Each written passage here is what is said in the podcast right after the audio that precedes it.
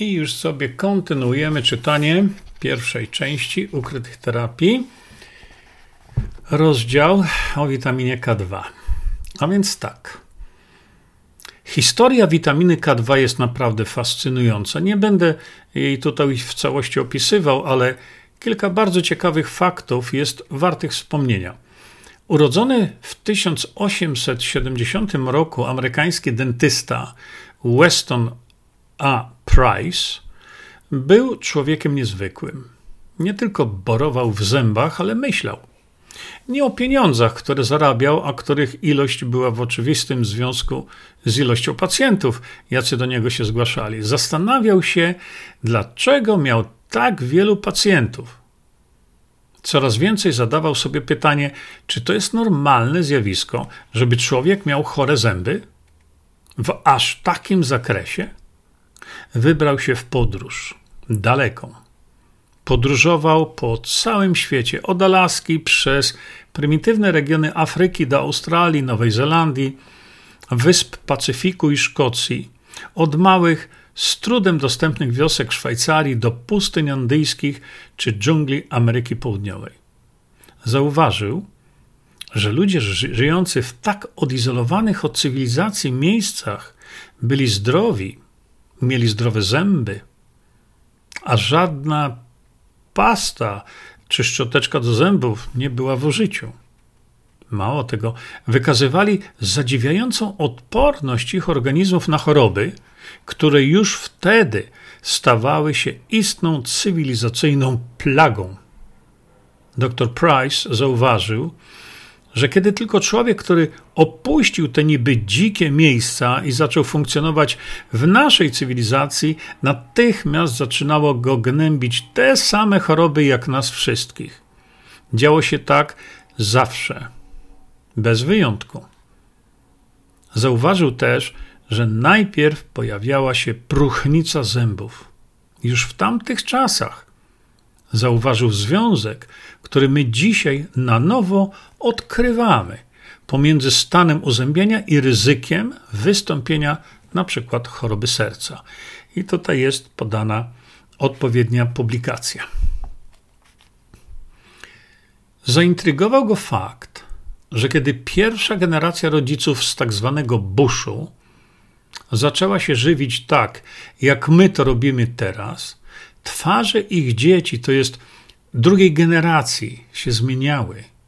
Najczęściej dochodziło do zwężenia twarzy czaszki, wykrzywiania zębów czy zachodzenia jednych zębów na drugie. I tutaj jest e, w książce e, jest taka fotografia dwóch chłopców obok, e, obok siebie, gdzie po lewej jest chłopiec z wyspy, z wyspy Samoa którego rodzice odżywiali się w sposób dla nich tradycyjny.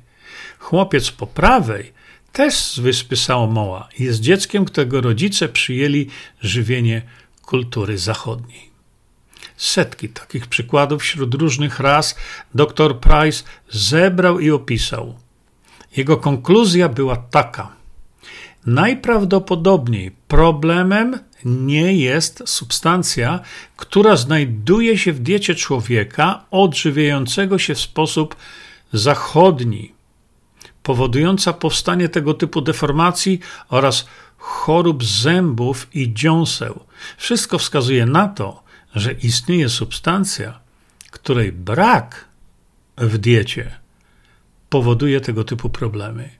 Długo nie wiedział, co to jest za substancja, dlatego nazwał ją substancja X. Przeprowadził tysiące analiz chemicznych i tutaj jest publikacja e, właśnie doktora Price'a. Wnioski zawsze były takie same. Żywność, jaką stosowali ludzie żyjący z daleka od cywilizacji zachodniej, zawierała co najmniej cztery razy więcej minerałów i witamin rozpuszczalnych w wodzie i ponad 10 razy więcej witamin rozpuszczalnych w tłuszczach niż żywność tak zwana zachodnia. Jako wybornego detektywa naprowadziło go to do dalszych wniosków. W swoich badaniach wykazał, że witaminy rozpuszczalne w tłuszczach stanowią podstawę zapewniającą zdrową dietę. Nazwał je aktywatorami. W powyżej wymienionej publikacji na stronie 241 napisał: Jest możliwe, żeby cierpieć z powodu niedoboru minerałów, których bogactwo mamy w diecie, jeśli nie mogą być one wykorzystane przez organizm z powodu niewystarczającej ilości aktywatorów rozpuszczalnych w tłuszczu. No i tu jest też odpowiednia publikacja. Publikacja ta w czasie pisania tej książki była możliwa do przeczytania bez opłat na, i tutaj podaję adres internetowy tej publikacji. W czasie przeprowadzenia analiz chemicznych różnych substancji odżywczych, dr Price zauważył jedną taką substancję, która miała zdecydowanie największy wpływ na stan zdrowia, a szczególnie stan uzębienia i kości. Substancję tę znalazł w żółtkach jaj, w ikrze, niektórych organach, a szczególnie w tłuszczu masła, które pochodziło od krów pasionych na szybko rosnącej trawie. Wyizolował z takiego masła frakcje tłuszczu zawierające tę substancję i zaczął ją podawać jako dodatek do żywności swoich pacjentów. Mógł to zrobić, bo w tamtych czasach nie było jeszcze mechanizmów, które zabraniały, tak jak dzisiaj, podawania pacjentom czegoś, co nie przeszło przez kosztujące miliony dolarów badania kliniczne, nie było opublikowane w czasopismach z tak zwanej listy filadelfijskiej, nie było wytworzone sztucznie i tak dalej. Ten wątek jest już nam znany. Nikt mu nie wybrzydzał od szarlatanów i od szczepieńców stosujących środki niesprawdzone, alternatywne itd. Tak Efekt? U pacjentów, którym podawał ten cudowny lek, w cudzysłowie, wkrótce nie zachodziła już potrzeba wiercenia, borowania, zakładania plomb itd. Tak Efekty te udokumentował i opublikował, podając wiele przykładów, przykład zdjęć RTG typu przed i po zastosowaniu troszkę innego żywienia. Rezultaty były zapierające dech w piersiach.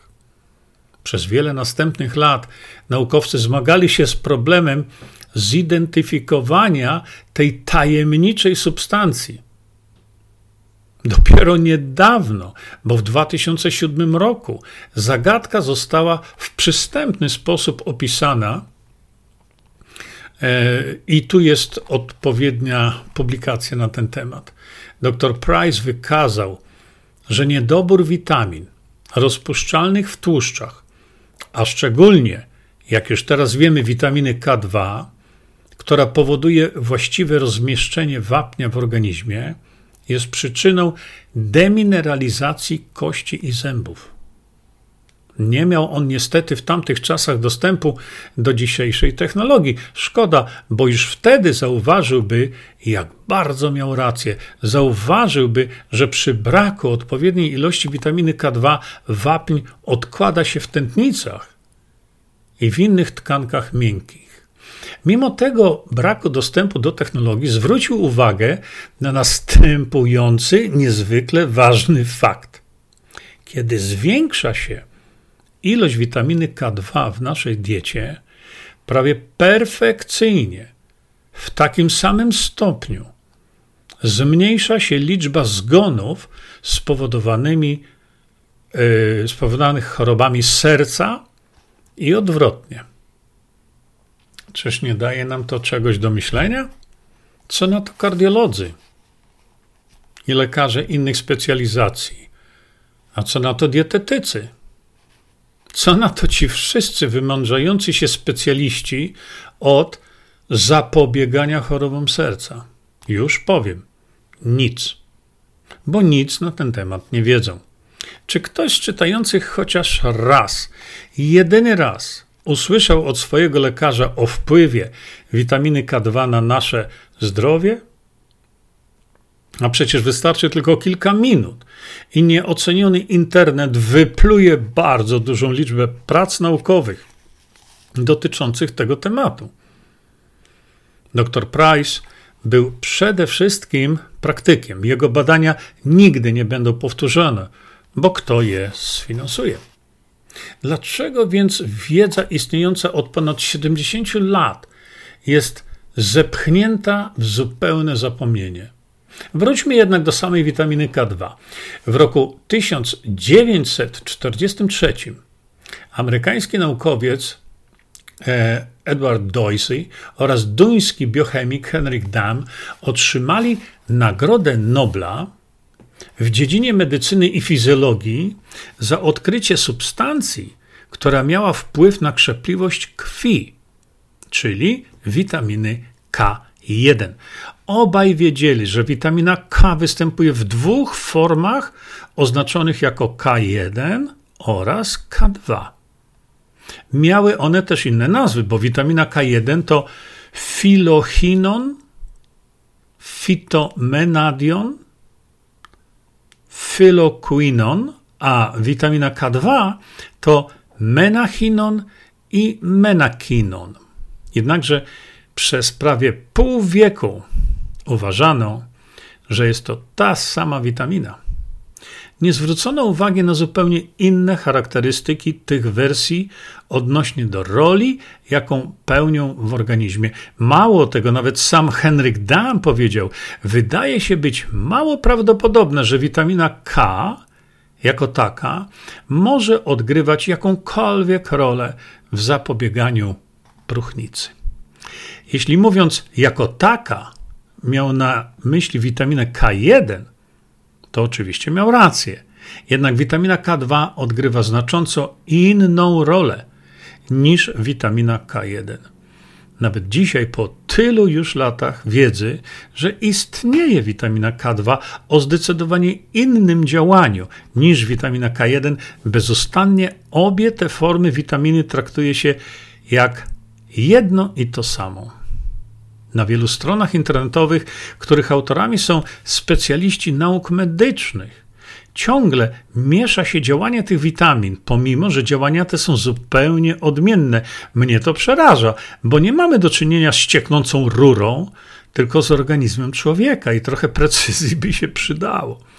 Jak można napisać, że wykazano pozytywną korelację pomiędzy spożyciem witaminy K w diecie, a znaczącym zmniejszeniem ryzyka złamania kości w grupie kobiet przyjmujących wysokie dawki witaminy K? No, której wersji witaminy K? Jeśli powszechnie znana jest tylko witamina K1, to ktoś może pomyśleć, że to o niej mowa, a tak przecież nie jest. Ten brak precyzji jest bardzo niebezpieczny. Jeśli ktoś chciałby się suplementować w nadziei na na przykład walkę z osteoporozą, to pytając w aptece o witaminę K otrzyma z pewnością witaminę K1. A wcale nie o tą witaminę chodzi albo że jeden mikrogram witaminy K dziennie wystarczy, bo tak ustaliła jakaś tam organizacja. No i co? Już możemy spokojnie spać? Witamina K1 ulega w organizmie recyrkulacji i dlatego tak małe jej ilości wystarczają, ale nie dzieje się tak z witaminą K2. Jej potrzeba 100, a nawet 500 mikrogramów dziennie. Tak więc mówienie czegokolwiek o witaminie K bez wyraźnego wskazania, o którym jej rodzaju mówimy, to tak jakby powiedzieć, że ktoś kupił sobie samochód. A na pytanie jaki, odpowiedź byłaby w stylu: No jak to jaki? Taki, co ma cztery koła i kierownicę. Może bliżej jeszcze dla każdego byłoby niejasne, a dla lekarzy zupełnie nie do przyjęcia, mówiąc, że ktoś, kto jest na coś tam chory, ma braki witaminy B.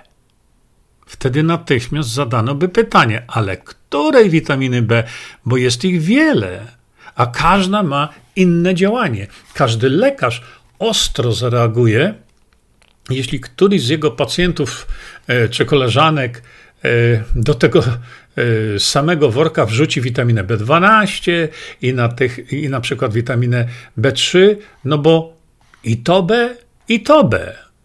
To takiego lekarza odpowiednio by nazwano i oceniono. Ale kiedy dokładnie to samo robi się z witaminą K1 i K2, jakoś protestów nie słychać. Dlaczego? Bo żeby coś zakwestionować, to na dany temat trzeba mieć przynajmniej podstawową wiedzę.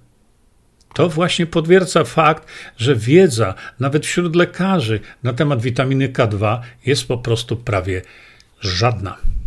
Przez długi czas sądzono, że niedobór witaminy K1 był łatwo diagnozowany i rzadko występujący, i że witamina ta odgrywała rolę tylko w odniesieniu e, do zjawiska krzepliwości krwi.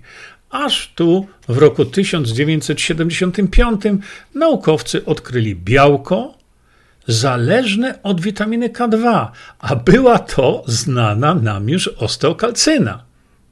Pomimo tego fantastycznego odkrycia, świat medyczny niezbyt się tym przejął. Dopiero w roku 1997 rozwiązał się prawdziwy worek z nieznanymi jeszcze funkcjami, jakie w naszym organizmie spełnia witamina K2. Książka ta pisana jest w roku 2013, czyli od tego rozwiązania workła upłynęło już no, w tej chwili 20 lat.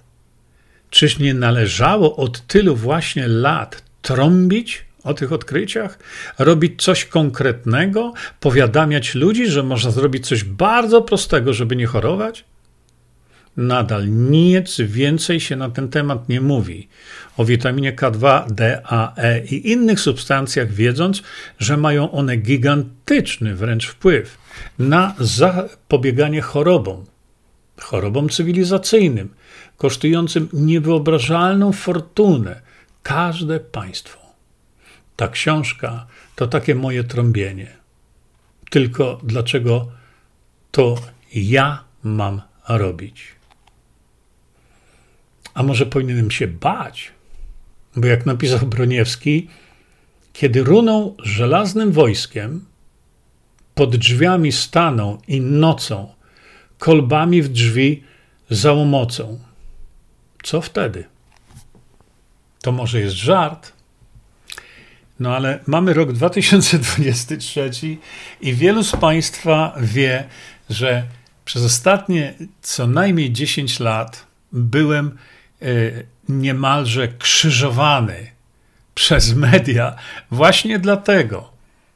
Dlatego, że napisałem tę książkę. I do dziś dnia, szczególnie początek roku 2023, kiedy jest po prostu gejzer hejtu na mnie, jest to wynikiem czego? Czego się tak boją? Do następnego rozdziału, drodzy Państwo, dziękuję bardzo.